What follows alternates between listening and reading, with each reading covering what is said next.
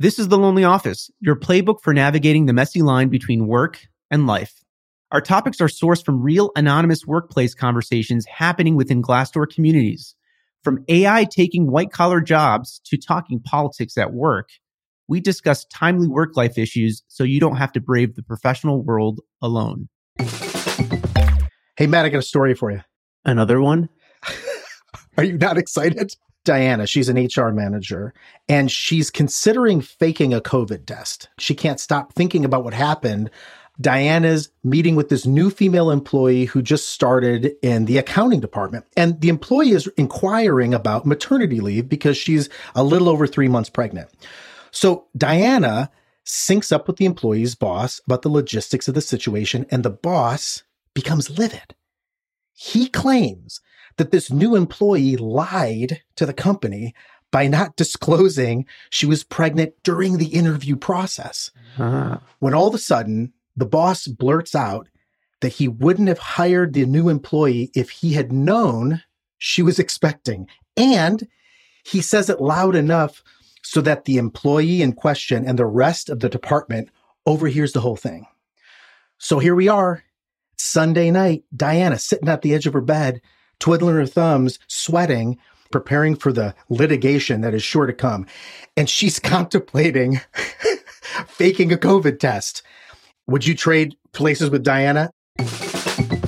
Man, yeah, I have a lot to share. We kind of went through similar situations with my wife. But before we get going, we should probably introduce our guest, Leah Ova. Thank you for coming and joining us again. No, thanks for having me. Check out her Instagram and TikTok. Amazingly insightful and perceptive working mothers' opinions and insights and comedy. Believe it or not, I'm even more active on TikTok. It's horrifying how often I post on TikTok.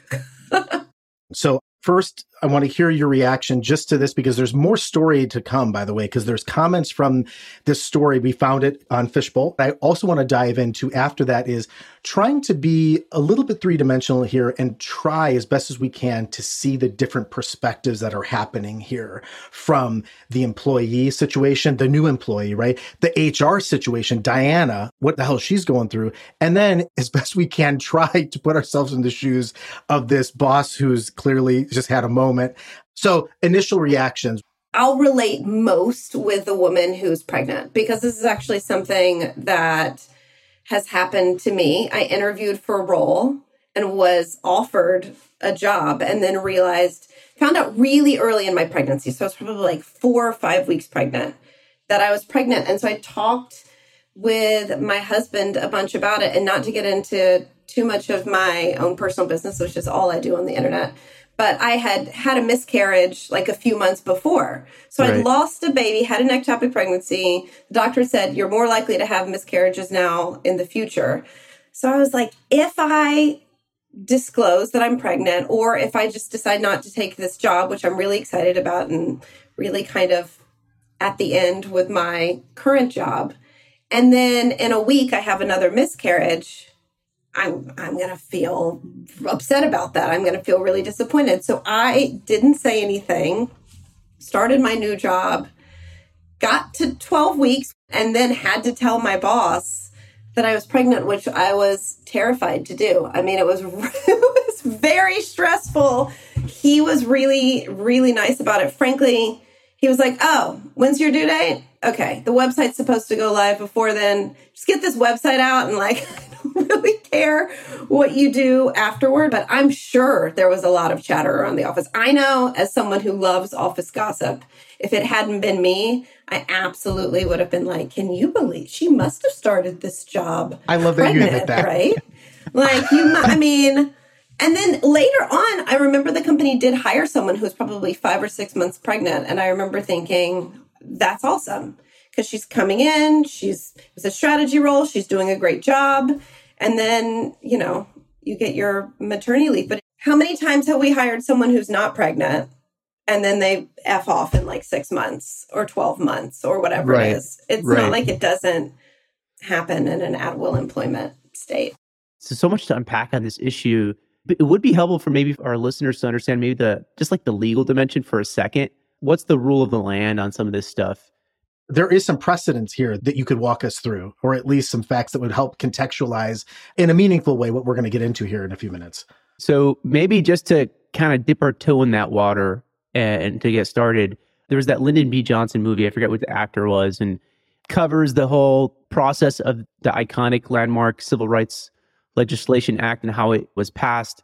And so, what I think most of people in our audience listener may not realize is most of the anti workplace discrimination laws that we have in this land on a federal level emanate from that act.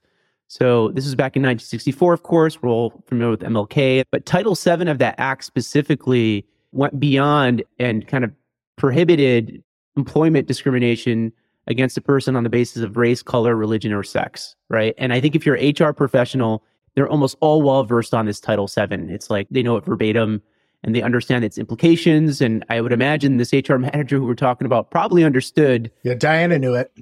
Yeah, yeah, yeah. Diana knew it, right?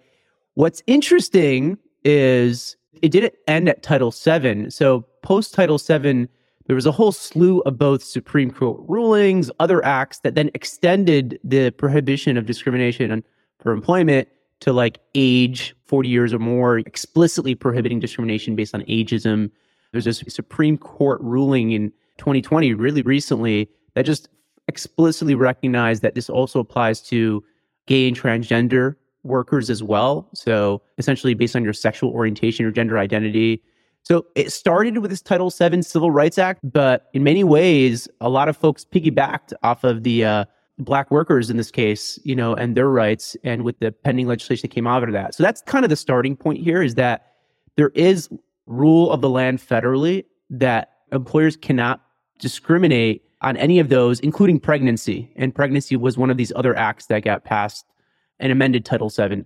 So that's the facts.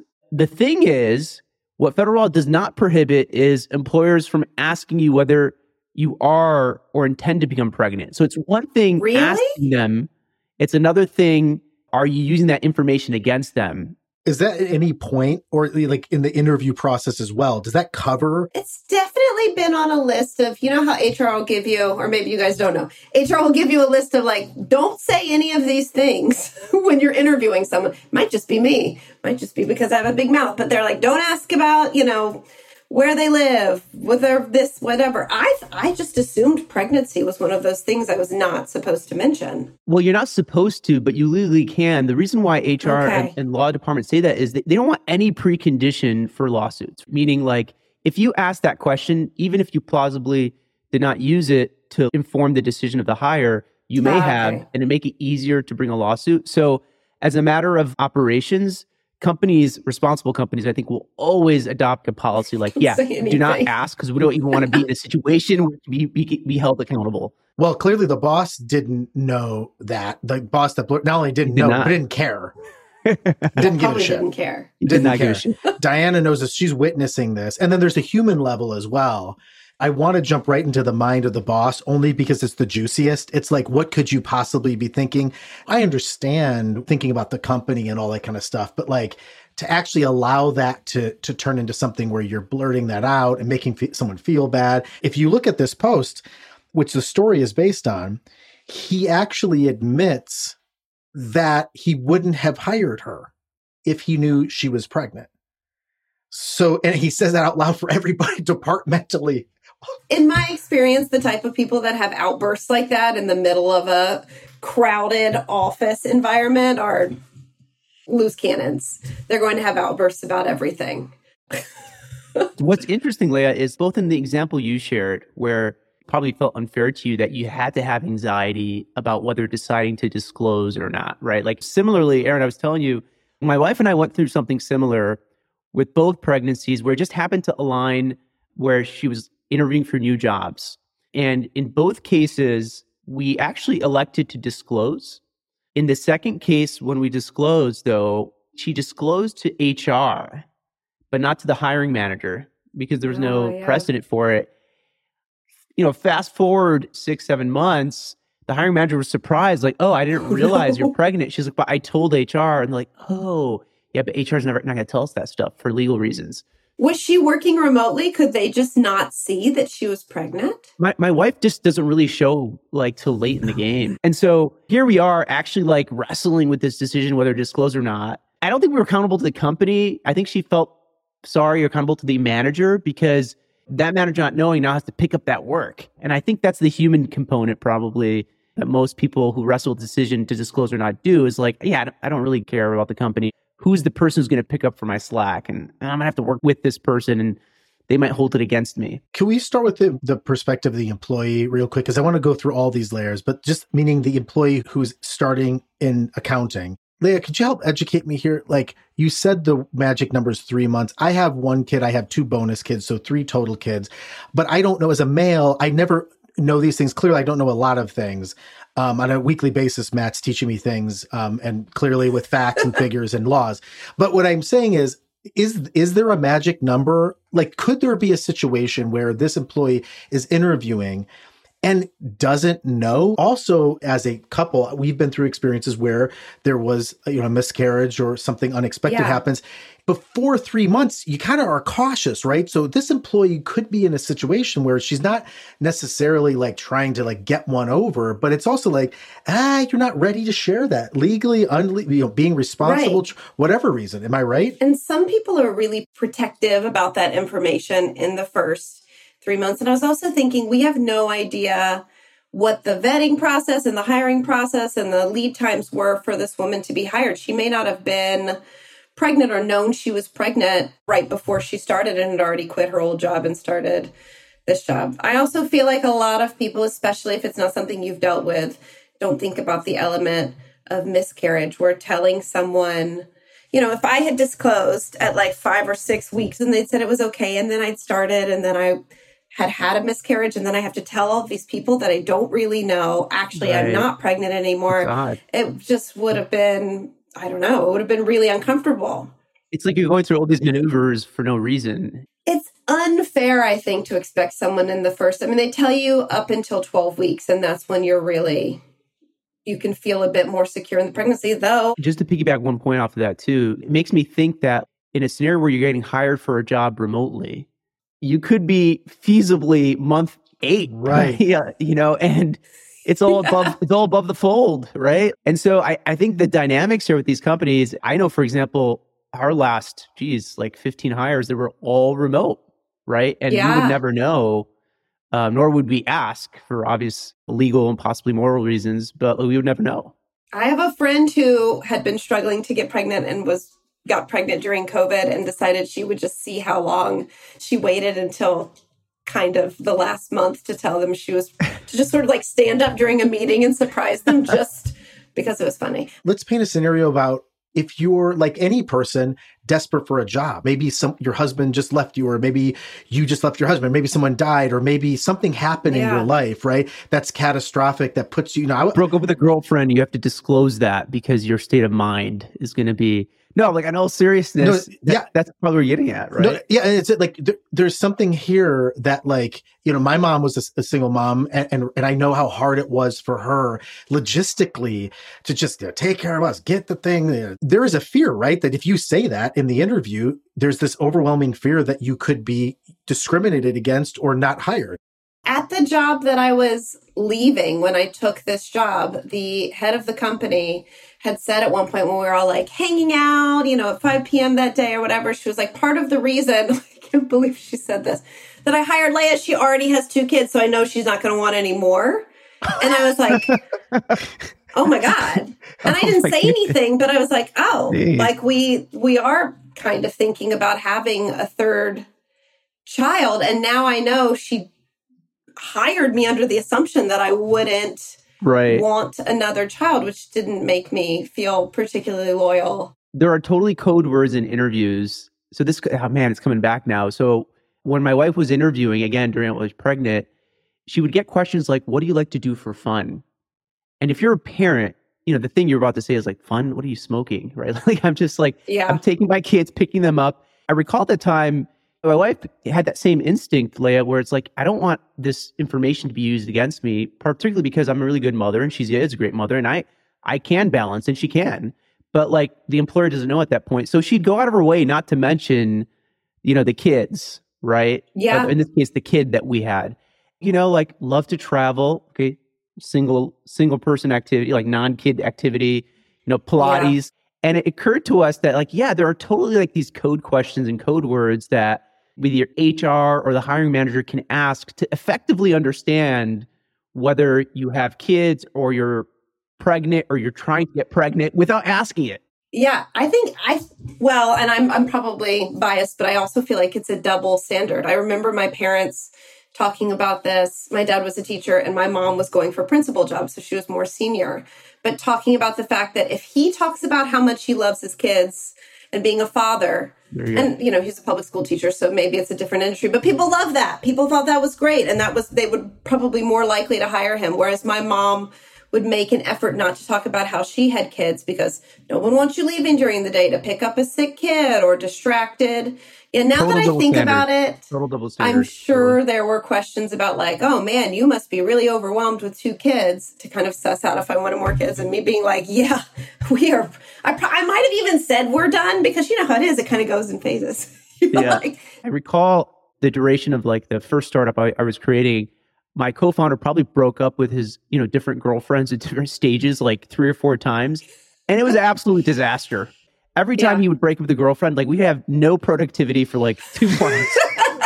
It was a wreck. We talk about you know co-founders or spouses.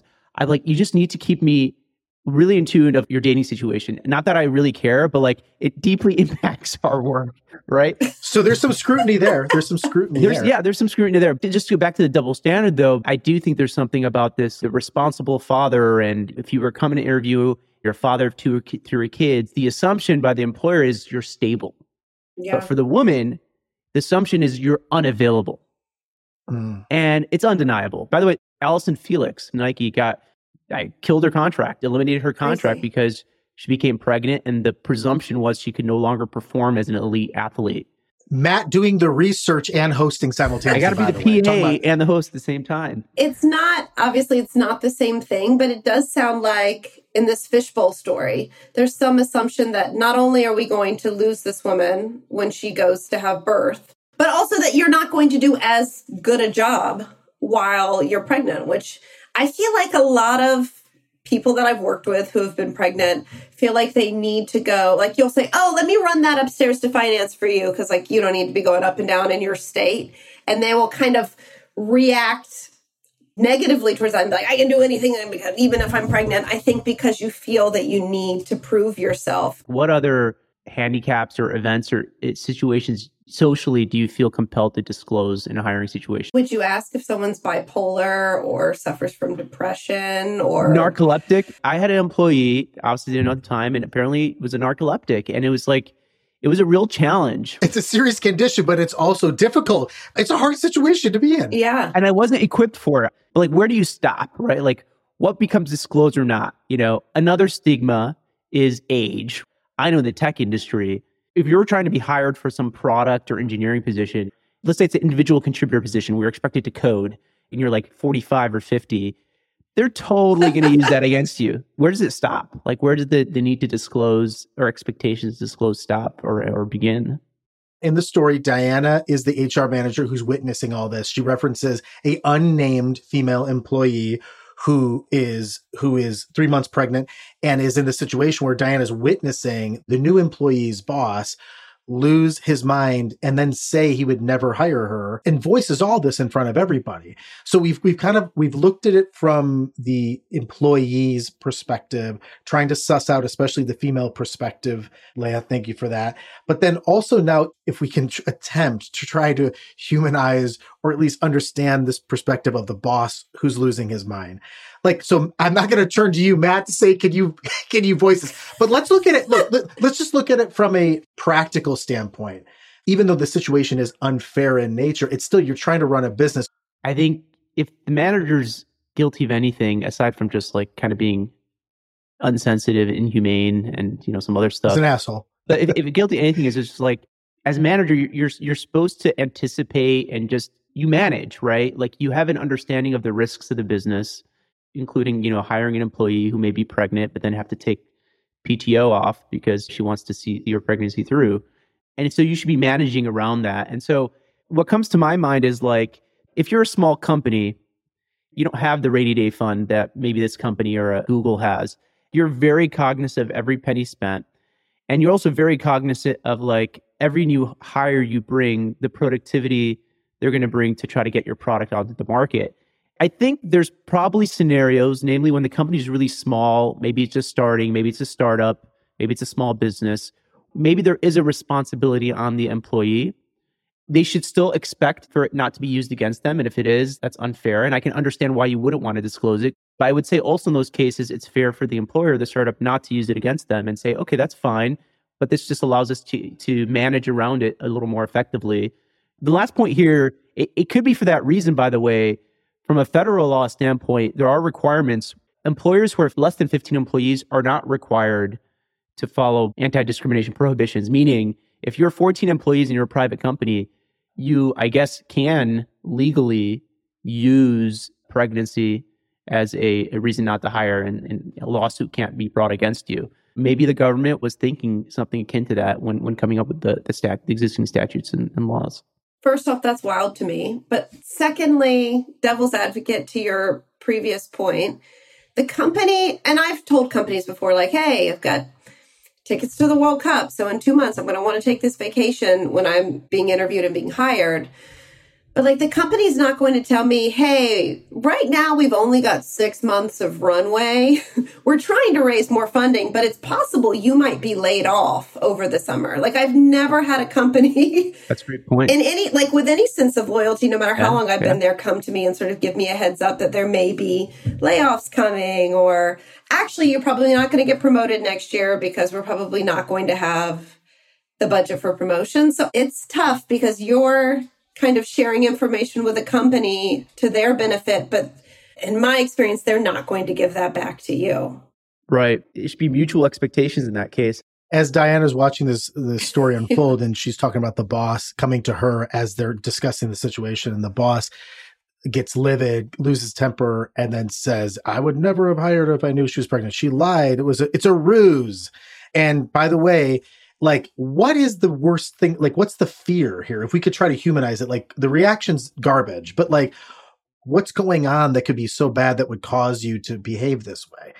It boils down to trust. So for one reason or another this employer manager believes that as a result this employee is not going to be as vested. You know maybe she's going to use this as a reason to quiet quit or coast honestly, my experience has been the exact opposite. In all the hires I've ever made across the different startups, my strongest performers were really strong female managers, many cases mothers. And I think it has to do with the fact it takes an amazing amount of multitasking ability to manage kids and your career at the same time. And once you figure that out, like that carries over, that efficiencies of those learnings carry over into your job. There's also this fear that people will use their maternity leave as like an opportunity to look for new jobs. Right. Which is only going to happen if they weren't being treated particularly well before they went on maternity leave. Like if, if you're a great place to work, people will want to stay and continue to work for you.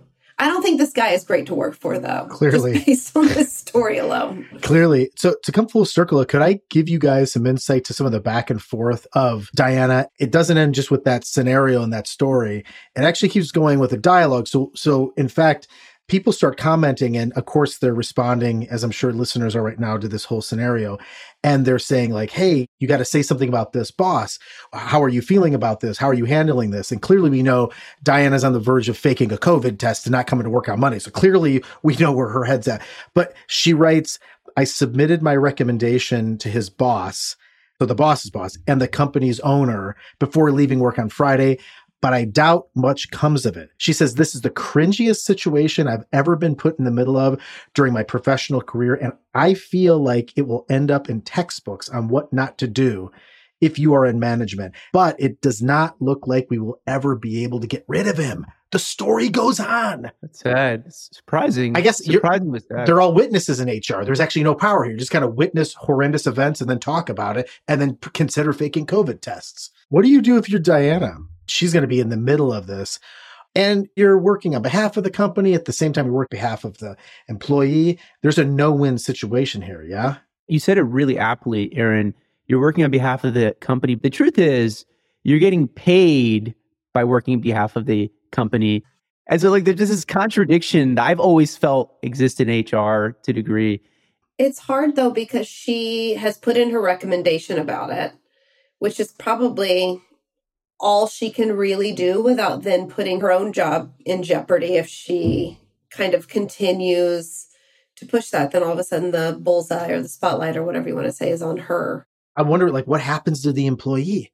the the pregnant employee like so uncomfortable i can't imagine how this is going to play out does this happen more often than we you both cited stories if you look at the workforce participation rates amongst females in the us over the past two or three decades it's been a revolution in terms of participation in as far as there's been a kind of a continued desire to still be a nurturer and raise kids and have a career like this is going to be not just common it's going to become the precedent right like you want to do both. You want to bring lives into the to, to the world and you want to work. And just on, on another note, you get all these tax credits when you bring children to the world, something I'm starting to realize. And I think for good reason, right? Like when you put bring someone in, you know, particularly if you know if you're gonna do a decent job nurturing them, they're gonna become like a GDP producing adult at some point. And how much are you adding to the economy as a result of your kids? And like that should be appreciated.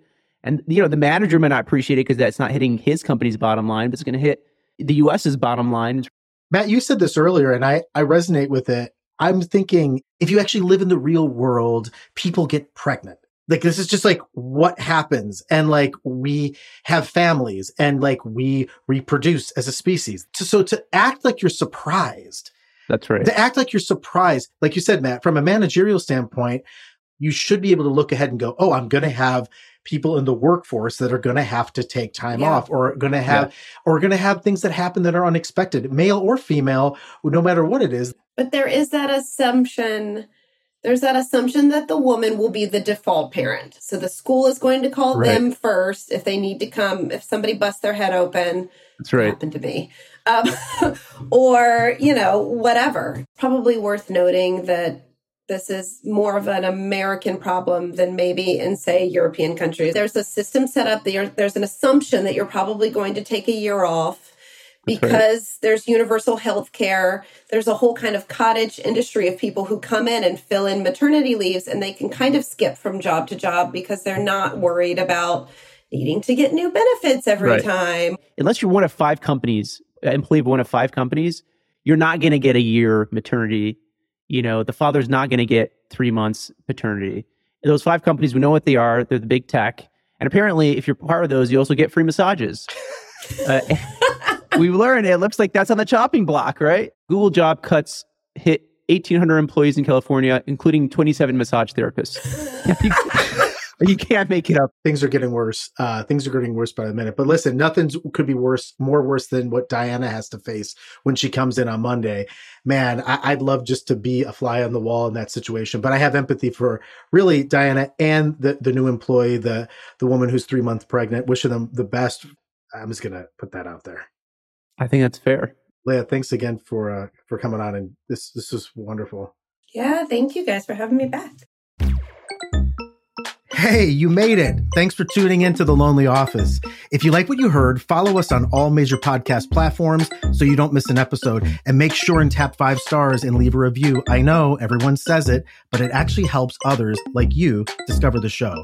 Remember, the topics you hear us talk about on the show are sourced from Glassdoor communities, where professionals are having candid conversations about their careers anonymously with others in their industry.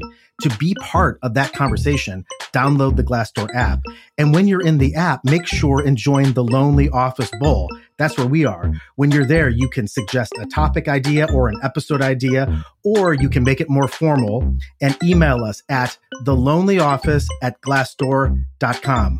We'll catch you next time.